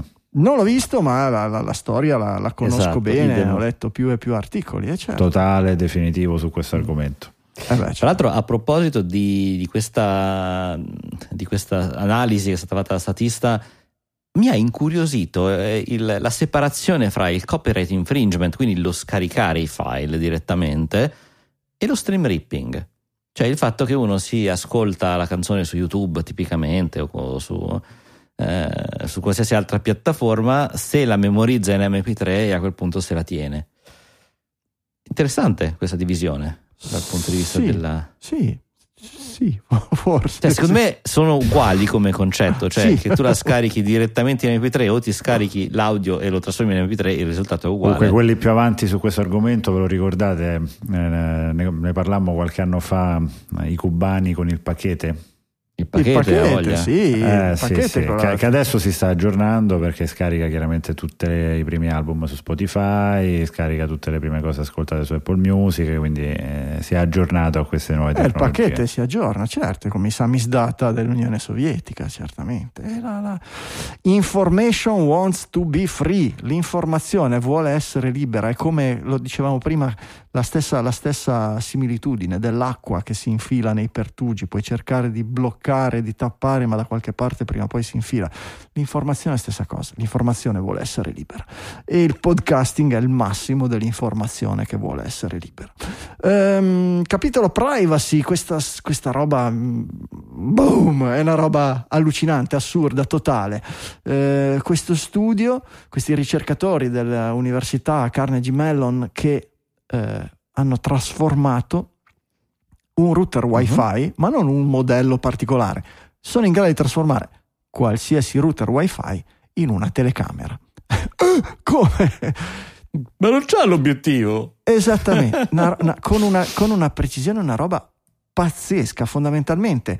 Eh, intervenendo sul software del router e quindi correlando le radiazioni, le onde eh, trasmesse e quelle ricevute, eh, come una sorta di radar, di lidar, come qualsiasi meccanismo di sonar, come qualsiasi meccanismo a riflessione, sono in grado di eh, dare in pasto questi dati che tornano indietro a una eh, rete neurale opportunamente allenata, opportunamente istruita e eh, ricostruire l'immagine in movimento con una velocità di mul- molti frame al secondo. E è una roba. Sì, è una roba. Molti frame al secondo perché i router sono lenti come oggetti, perché in realtà dal punto di vista. Eh, probabilmente della, cioè, con un router molto potente potrebbero fare decisamente meglio, cioè i router sono tipicamente oggetti abbastanza eh, a basso consumo. La, la, cosa ammetto che quando l'ho letta mi ha fatto fare OMG, ma non mi ha stupito così tanto perché effettivamente i router oggi hanno un quantitativo di antenne per eh, soprattutto quelli Wi-Fi 5, Wi-Fi 6 ancora di più, il famoso MIMO, eh, quindi questo tentativo di arrivare al tuo device per portargli la maggiore velocità possibile con più segnali che rimbalzano in più lati della... però segnale che rimbalza e torna indietro da tanti punti di vista è triangolazione. Eh certo. E quindi, come dire, è un qualcosa che l'abbiamo costruito cercando di, di ottenere questa velocità. Eh, non penso che se ne esca da questo, cioè non, non c'è un fix. Beh, ha delle, ha, delle, ha delle, no, un fix non c'è, ma ha delle implicazioni in termini di eh, pericolo eh, per la privacy che sono veramente terrificanti. Eh, fondamentalmente abbiamo dei dispositivi eh, presenti. In, quante, in, quante, in che percentuale di casa secondo voi non c'è o non arriva un segnale wifi? compreso quello del vicino, eh, perché il wifi attraversa tranquillamente Penso i muri, per cui 0, questo tipo di Beh, allora su prime case secondo me siamo solo 0, magari su seconde case inizia a esserci un po' più di sì ma la seconda casa che ha il vicino con la prima casa col wifi o il wifi del bar di sotto o della cosa eccetera. Cioè eh, trovare un, un, posto oggi in Italia eh, non parliamo di aperta campagna ma un posto in città dove tu apri la lista dei wifi e trovi zero, è praticamente impossibile. Impossibile. E considerando che questi wifi arrivano da dei router che sono notoriamente, tranne casi proprio limitati di, di, di apparecchiature eh, specialistiche o comunque per appassionati, eccetera, sono dispositivi certamente non ottimizzati per la sicurezza e quindi hackerabili e bucabili come il Gruviera. Eh, Porca miseria. Vi, vi ricordate quando eh, leggevamo da, tra, i, tra, i, leak, non mi ricordo se erano quelli di Snowden, forse sì, di questi strumenti del, dell'NSA che riuscivano a ricostruire eh, un testo digitato su una tastiera intercettando semplicemente suono. il suono, il suono sì, dei sì. tasti che è diverso a seconda di che tasto stai schiacciando, eccetera. I suoni ecco. dei tasti dal microfono del computer addirittura, quindi Mm. boh, cioè, esatto, se, senza, se, senza, senso. Ecco, e quindi mm, qui, qui significa possibilità di, di veramente di, di, di, intrusione globale. Poi, certo, che ci sia o che non ci sia, che venga sfruttato o meno, la possibilità c'è. È, è, un, è un, vettore di attacco pazzesco. Mi ha, mi ha, veramente, mi ha veramente, stupito che si, si, che si arrivi a fare con questo tipo di precisione. Anche vi mettiamo l'articolo se volete se volete approfonditelo. Se volete non dormire stanotte. esatto. il, il wifi si può sempre spegnere e vi ricordo e cito il nostro simpatico collega e amico Luca Zorzi quando dice che il collegamento del vero uomo è la presa Ethernet, non è certamente il wifi. Ricordatevelo e, e, e, e sottoscrivo, sottoscrivo, in pieno. Il problema è convincere tutti i vicini casa, di casa a eh, essere certo. veri uomini. Eh certo, eh. È, vero, è vero. Quando ho cablato casa l'ho detto così e con questo tono all'elettricista. È, è giusto, è giusto. Mettimi il bocchettone. un, un bello, la voce veramente maschia. Un bello scrambler wifi che, che, che, no, che, smarmella quelle frequenze per, per, due isolati di distanza e rende inutilizzabile il wifi a tutto l'isolato. Può essere una contromisura non indifferente. Ciao vicini, spero che non mi siete ascoltando. Novità da X. Elon Musk dice che potrebbe che potrebbe chiede soldi. Incredibile. Potrebbe ah, potrebbe no, attenzione però soldi li chiede già eh, opzionali se volete l'account premium ma potrebbe arrivare al punto X di chiedere semplicemente per il semplice accesso una fee, un pagamento misura più o meno ridotta ma sappiamo che dal punto di vista Elon Musk di Elon Musk la quantità ridotta di denaro non è la stessa che possiamo avere noi. E, e negli esempi ci sono. Il problema principale che eh, dichiara di voler intercettare è quello dei bot e dice i bot esistono perché sono economicamente convenienti e vantaggiosi. Eh, oggi implementare un milione di bot su, su, su X eh, ha un costo irrisorio.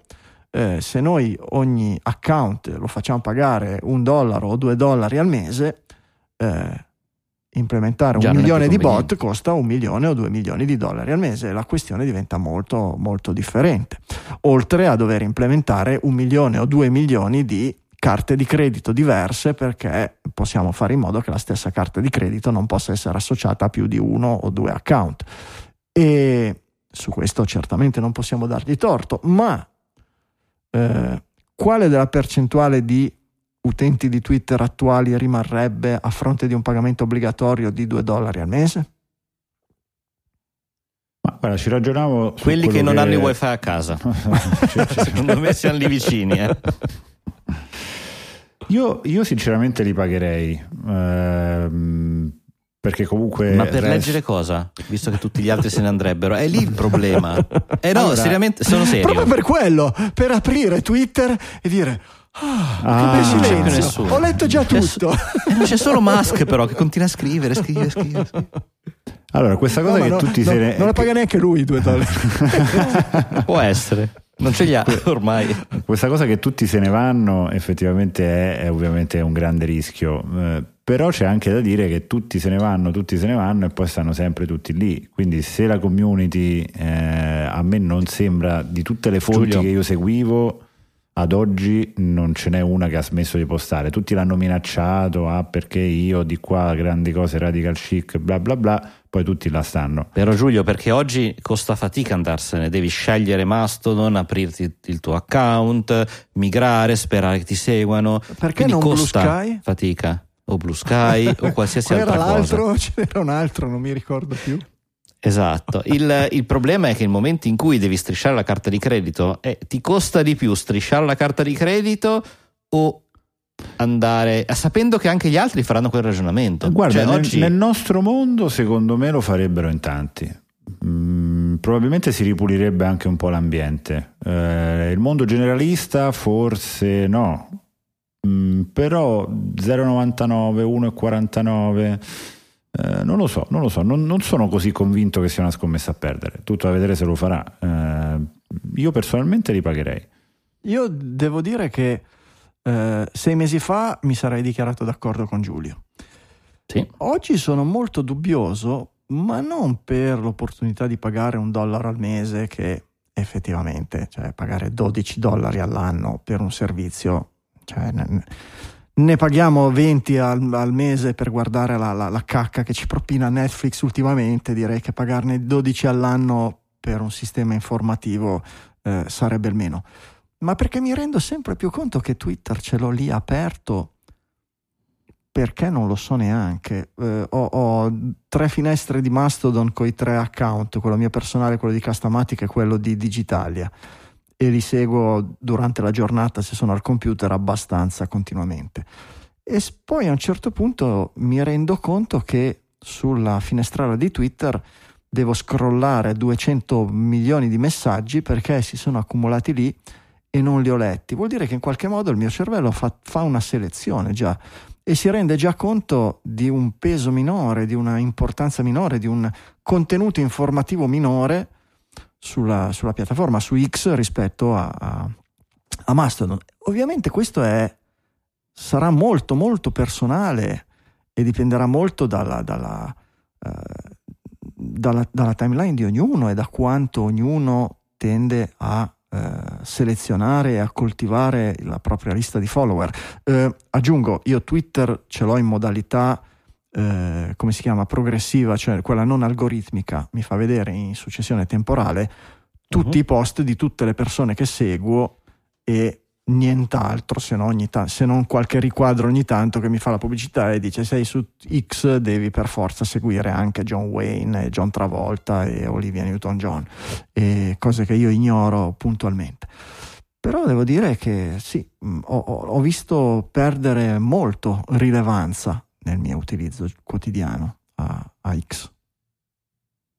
Sì, a me la cosa che in questo momento ma sicuramente per mio limite nell'approfondimento del, delle persone che posso seguire, la cosa che mi crea qualche difficoltà nel fare lo switch verso Mastodon è che nella mia timeline di Mastodon tanti tanti contenuti sono dei repost secondari e quindi sicuramente per mio limite nel curare le persone che seguo eh, c'è questo tema di avere una fonte ripostata e quindi la fonte originale vedo che in realtà nasce in altre, in altre cose, quindi nasce questo interlinking che mi crea un po' di noia.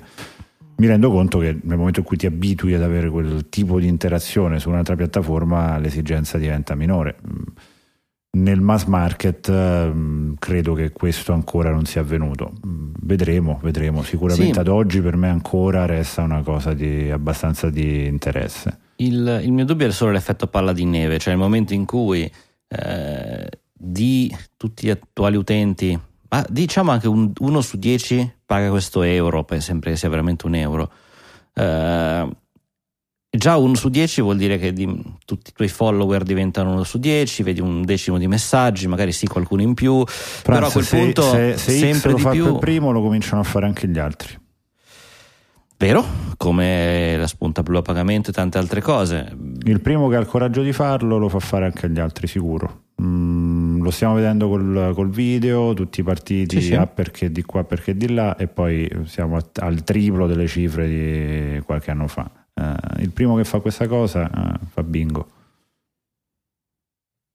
Mi appassiona veramente poco questo argomento. No, infatti notavo l'entusiasmo. sì, infatti, infatti. Perdonatemi, me l'ho introdotto perché io. Franco ha già, ha già, strisciato la carta, ha detto preventivamente. Ah no? sì, cioè Elon Musk c'ha il mio... C'ha, c'ha già, eh. Ovviamente sapete che se io mi abbono compro X direttamente. Eh certamente, cosa certo. vuoi fare? E, e, e, levi dalle canne il povero Elon Musk. Sì, e risolviamo che, il problema. Che così perché... ricomincia a lanciare razzetti su Marte, bello felice, tranquillo, chiamandola con i nomi più improbabili. Lo sapete l'ultimo figlio di Musk come si chiama?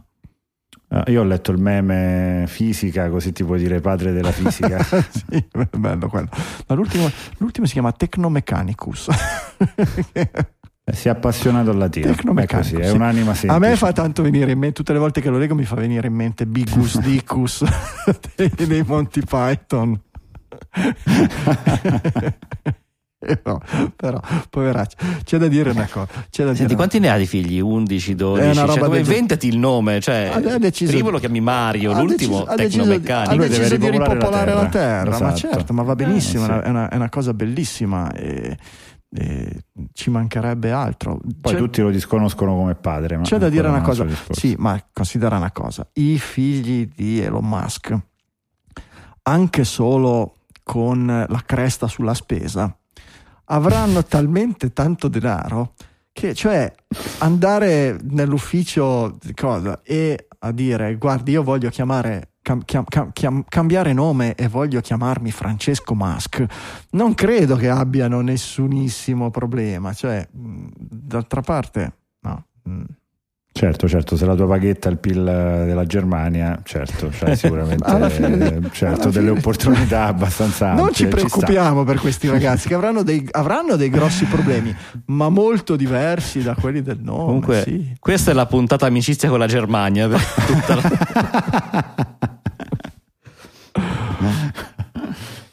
Non so perché Michele, a proposito di strambezze e stramberie degli ultra ricconi, non so perché Michele ci ha messo questo articolo sul tizio che pensa di poter vivere per sempre, che è uno dei fondatori di non so quale cacchio di, di- di- di- impresa, di azienda. Di Blueprint, ecco, si chiama Brian Johnson, pensa di poter vivere per sempre, eh, fondamentalmente si è rinchiuso in questa, nella sua megavilla eh, e ha speso già più di 4 milioni di dollari per eh, mettere a punto con questa blueprint il- un sistema di, di- di- di- sviluppo per, dice, he outsour- outsourced every decision involving his body, cioè ha dato in outsourcing, eh, in delega, qualsiasi decisione riguardante il suo corpo a un team di dottori che utilizzano i dati per sviluppare un regime eh, di salute stretto per ridurre quella che Johnson chiama la sua età biologica. Il sistema include ingoiare 111 pillole al giorno, eh, indossare una specie di cappello da baseball che spara luce rossa sul suo cuoio capelluto, eh, raccogliere le eh, campioni delle proprie feci e dormire con un piccolo jetpack attaccato al pene per monitorare il numero di erezioni spontanee notturne. Ecco, queste qui sono le persone che hanno in mano il futuro del genere umano. È un tizio col jetpack attaccato al pisello. Cioè, io no- Che no- altro dobbiamo dire? Cioè, veramente. c'è ben, poco da c'è ben poco da dire. A me preoccupano sinceramente più le 111 pillole al giorno del jetpack attaccato al pisello. Ehm, Non, non ha descritto quante supposte, fra l'altro. per- peraltro, che potrebbero anche interferire a seconda dei gusti sessuali col jetpack, perché sai, supposta, erezione, eccetera, non si sa mai. Però, cioè, Vedi subito l'analisi medica. eh, no, ma questo, questo, cioè, non è il primo, eh, non è il primo di questi ricconi. Eh, nella sitcom Silicon Valley c'era il tipo che aveva, che aveva gli, amanti, gli amanti ventenni e che li vampirizzava, cioè parte del loro contratto Hai di detto fidanzamento. sitcom. Cioè, sit- situation comedy, no- Eh, non ah, realtà. Eh, insomma, realtà. prendeva per, il- prendeva per i fondelli Eh. proprio queste, queste storture di questi ricconi da Silicon Valley, eccetera. C'era il tizio che Quando appunto faceva- diremo nel documentario Silicon Valley, perché secondo me a un certo punto ma di fatto la- ci siamo molto vicini. fin dai tempi di Plauto la commedia è sempre stata quello, è Eh, sempre sì. stata prendere, no, castiga tridendo mores, è sempre stata prendere in giro e, e cose assolutamente reali e cose, però porca miseria, vabbè. Ve lo mettiamo nelle note della puntata che così è, è sul time, è l'articolo, non è che arriva da novella 2000 o robe del E genere. non è l'unico. No. Non è l'unico. Ah, Anche no. la sua assistente. Eh, È vero, è vero, è vero, anche la sua assistente, sì, sì, sì, sì. sì. Eh beh, Interessata al jetpack, forse. Il vero contratto indeterminato.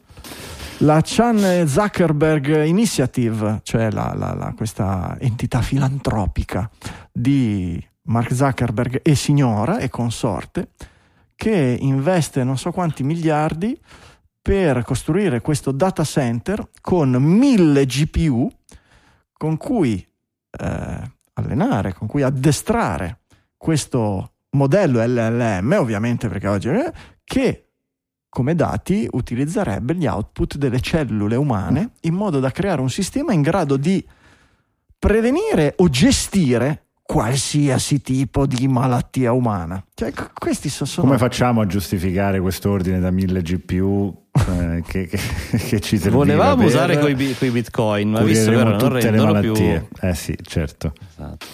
Eh, oh, Sì, ragazzi, mm, sono stronzi megalomani, non c'è, non c'è Sì, niente da fare. sta diventando imbarazzante, talmente tanto che diventano notizie di secondo ordine, cioè se fino a qualche tempo fa una delle persone più ricche del pianeta faceva degli investimenti con l'obiettivo di curare X malattie, diventava una delle principali notizie. Oggi è talmente ridicolo che mm, va in coda ovunque come...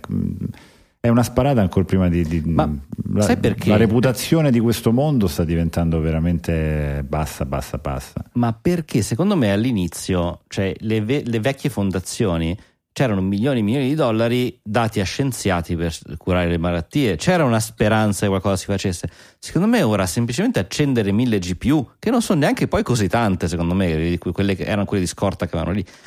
Ma cioè, che cosa speriamo sì, di ottenere? Magari sì, sbaglio, sì. per carità, anzi mi auguro, ma eh, non non è che mi impressioni così tanto l'idea di mille GPU che fanno calcoli. È sempre lo stesso che tempo. voleva fare una lotta nel fango al Colosseo con, con quell'altro. Cioè, mm, Eh certo, boh. certo. E poi sono gli, sono gli stessi che si scandalizzano perché, oddio, le mucche consumano troppo metano e quindi bisogna ucciderle tutte e metterci a, mandarci- a mangiare cibi sintetici, no?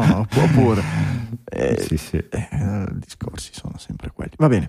Eh, ultimo, perché non sogniamo gli smartphone? Giulio, questa è carina, eh? Questo... Mm. Carina, carina, c'è un approfondimento su- sul tema di come l'uomo in qualche modo concepisce i sogni fin dalle, dalle epoche ancestrali e la- una delle teorie più accreditate, anche se su questo non c'è una coerenza di visione nel mondo scientifico, però si tende a concordare che il sogno in qualche modo è da sempre stato per l'essere umano un modo di allenarsi e prevedere casistiche di rischio e su queste casistiche studiare le proprie risposte o comunque provare ad elaborarle tutte in modo da poter garantire un indice di sopravvivenza più alto.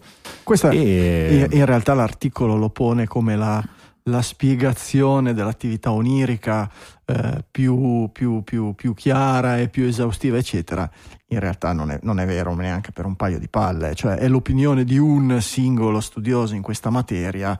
eh, Non ancora laureato. Ah, forse esatto, che nel suo girello gioca col Didò, hai capito? Nel suo box con la- Ti dirò di più, non ancora laureato all'Università della Vita di Facebook, quindi neanche quello. Neanche Capi- quello. neanche quello. Per cui insomma andiamoci piano. L'osservazione però è vera, no? hanno fatto delle statistiche, ci sono questi studi che prendono e intervistano 10.000 persone, gli dicono di raccontare o gli fanno delle domande specifiche sui sogni, poi vanno a fare statistiche sugli oggetti descritti, eccetera, che cosa c'era nel sogno e statisticamente se vai a vedere quante volte dicono un treno, un albero, quante volte dicono uno smartphone, eh, il risultato per gli smartphone è molto molto basso rispetto alla preponderanza che ha come ore di utilizzo nella giornata, cioè quante ore una persona vede un treno mediamente nella giornata e quante ore fissa uno smartphone, e beh, nei sogni dovrebbe comparire enormemente, tantissime volte di più lo smartphone del treno. Così non è e poi ci si arrampica sugli specchi nello spiegare il perché. Ehm, io Sì, la spiegazione, la spiegazione del perché, oltre a questa teoria che citavo, eh, viene accennato anche al recente inserimento nella nostra sfera dei consumi dello smartphone, che essendo una cosa che, che- che è qui da pochi anni, eh, non è ancora diventata un oggetto eh, di, di Mm. questo tipo ed effettivamente, non so, ci pensavo, ma altri oggetti, beh, ehm, no- non credo che si sogni neanche il computer.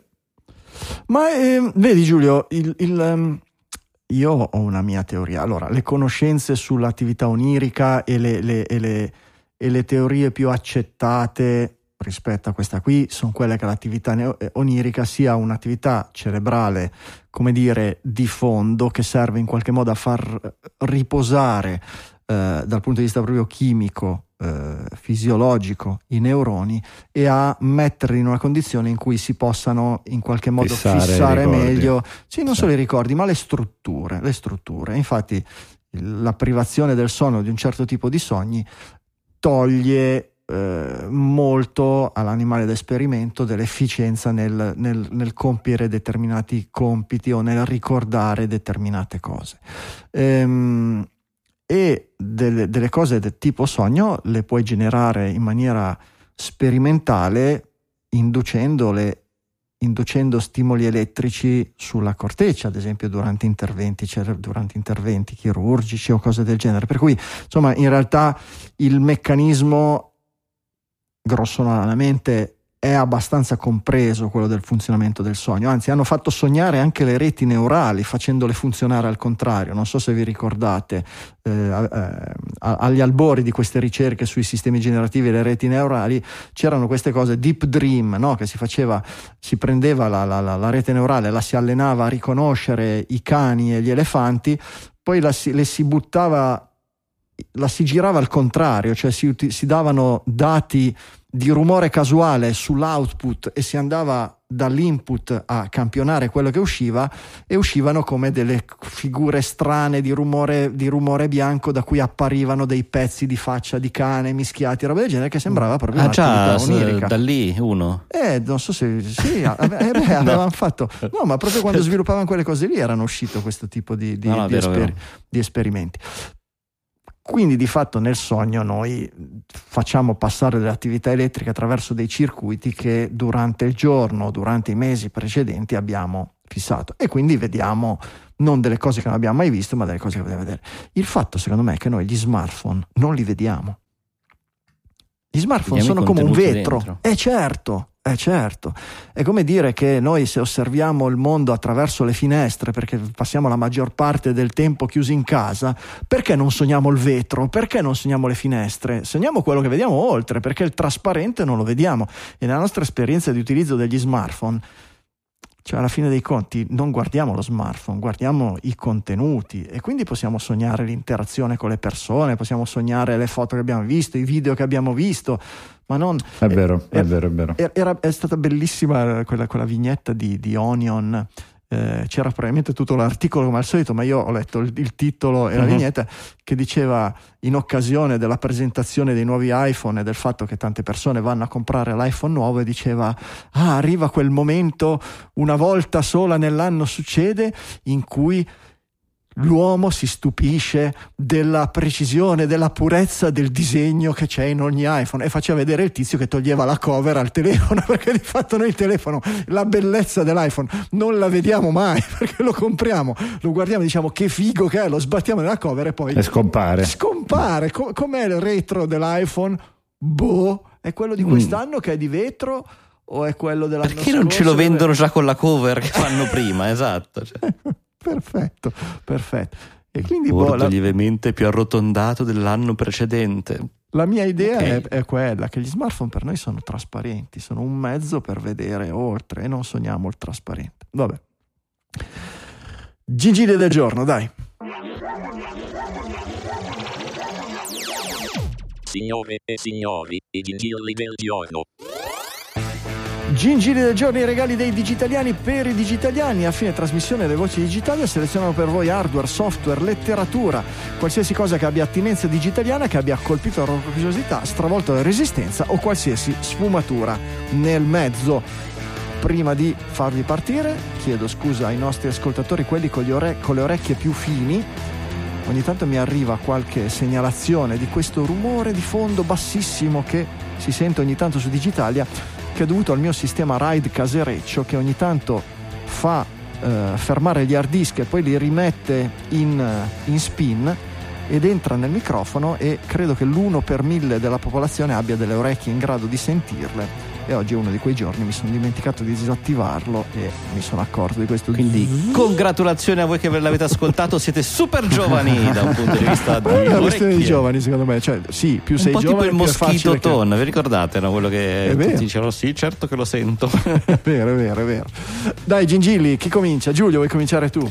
Volentieri, volentieri. Allora, mh, il mio è un suggerimento per un sistema di allarme domestico. Wow. Eh, ne ho visti tanti, ne ho provati tanti. Non mi piacciono le soluzioni dove c'è diciamo il personaggio che poi può controllarti da remoto tutto quanto perché porta diverse implicazioni di sicurezza. Non ho trovato situazioni che eliminano e creano un'indipendenza totale del sistema alle cifre a cui guardavo io e quindi ho trovato una società che si chiama Ring che è stata acquisita da Amazon e Amazon stessa l'ha resa con la seconda iterazione una secondo me delle piattaforme migliori di sicurezza domotica eh, perché ha due vantaggi principali. Chiaramente parliamo di eh, sensori tastierino eh, movimento eh, tutti quanti quelli che potete immaginare ci sono all'interno del pacchetto infrazione rottura vetri eccetera. Ma la cosa interessante è che ha integrato nella centrale di allarme eh, interna una SIM, questa SIM è anche autoalimentata da una batteria che dura 24 ore. E per cui se in tutti i sistemi di allarme che funzionano su questa cifra di prezzo, parliamo di un investimento intorno ai 500-600 euro per fare un pacchetto di questo tipo, di fatto il ladro entra, stacca eh, la centrale se la porta via è bello che è finito tutto quanto. Questo è uno dei pochi invece che avendo l'autoalimentazione più la SIM più tutta una serie di funzioni che poi eh, potete approfondire nella scheda del prodotto, diciamo offre più di quello che, che costa ed è paragonabile a sistemi un po' più costosi. È molto interessante, funziona bene, la tecnologia dell'app è veramente funzionale e lo consiglio assolutamente come entry level all'interno di questo mercato è un ottimo, un ottimo investimento. Ovviamente tema privacy, Amazon diciamo non è una garanzia su questo, quindi non consiglio le telecamere, mh, consiglio i sensori, per le telecamere c'è altro, ne parleremo poi in una prossima, in una prossima puntata. Ring, una buona soluzione, a me ha convinto.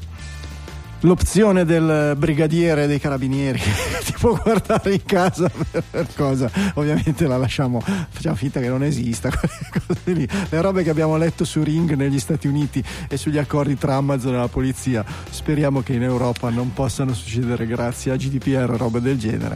Però, E soprattutto telecamere comunque Vabbè, le, certo, le eviterei. Quello, sì, sì. quello- quello è certamente il più di tutti.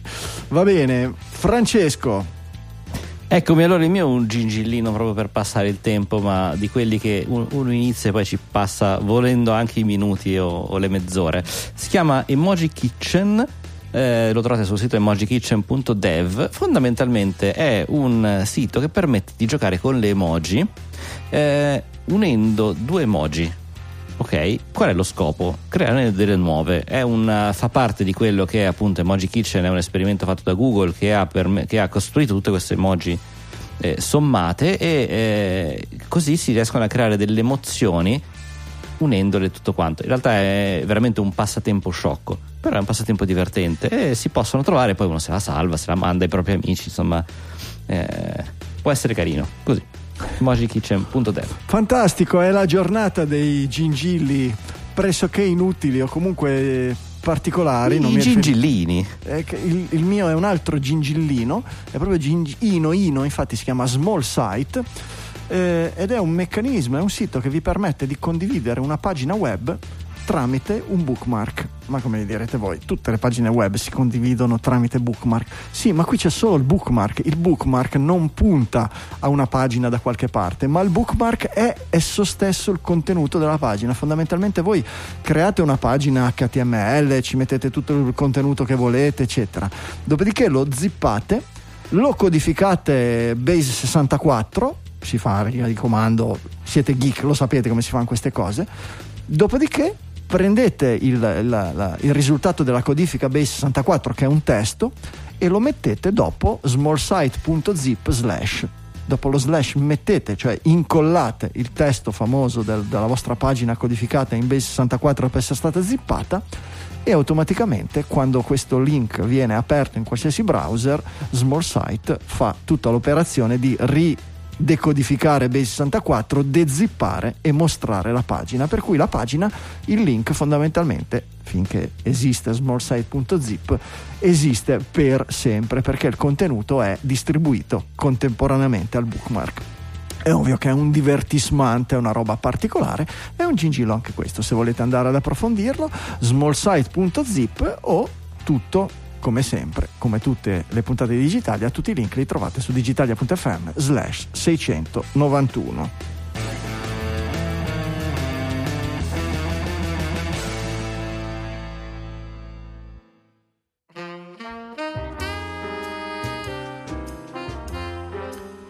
E dopo i gingilli del giorno arriviamo alla fine. Non riesco a disattivare sti cacchio di hard disk perché sono condivisi. macOS non mi lascia. E c'è il sistema RAID che secondo me tra un po' vado a fuoco. C'è questi hard disk che continuano. zzz, zzz, zzz. È una roba veramente. È ora di comprare un Synology o qualche NAS del genere. Anzi, se avete delle esperienze, gingillatele nelle prossime puntate. TrueNAS, G- sistemi in house autoprodotti, Synology, Drobo. Drobo non esiste più, andate a bagno, robe del genere. Perché mi sa che presto dovrò andare a mettere in cantina il mio sistema mini ride gestito dal Mac Mini perché questi rumori iniziano a essere verame- veramente troppo, troppo modesti. Francesco mi suggerisce un Knapp. Knapp è un cos'è, il concorrente di Synology. Yes. Direi che per questa puntata 691 è tutto. Ci resta solo di raccomandare di portare le orecchiette fresche, quelle dei vostri amici, a ascoltare Digitali e noi promettiamo di impegnarci per farvi fare bella figura. Dall'Emi Studio Liguria 1 di Sanremo. Un saluto da Franco Soleri. Un saluto anche dai Castelli Romani da Giulio Cupini. E un saluto anche dallo studio del Milano Centro da Francesco Facconi. Ci sentiamo la settimana prossima con una nuova puntata di Digitalia.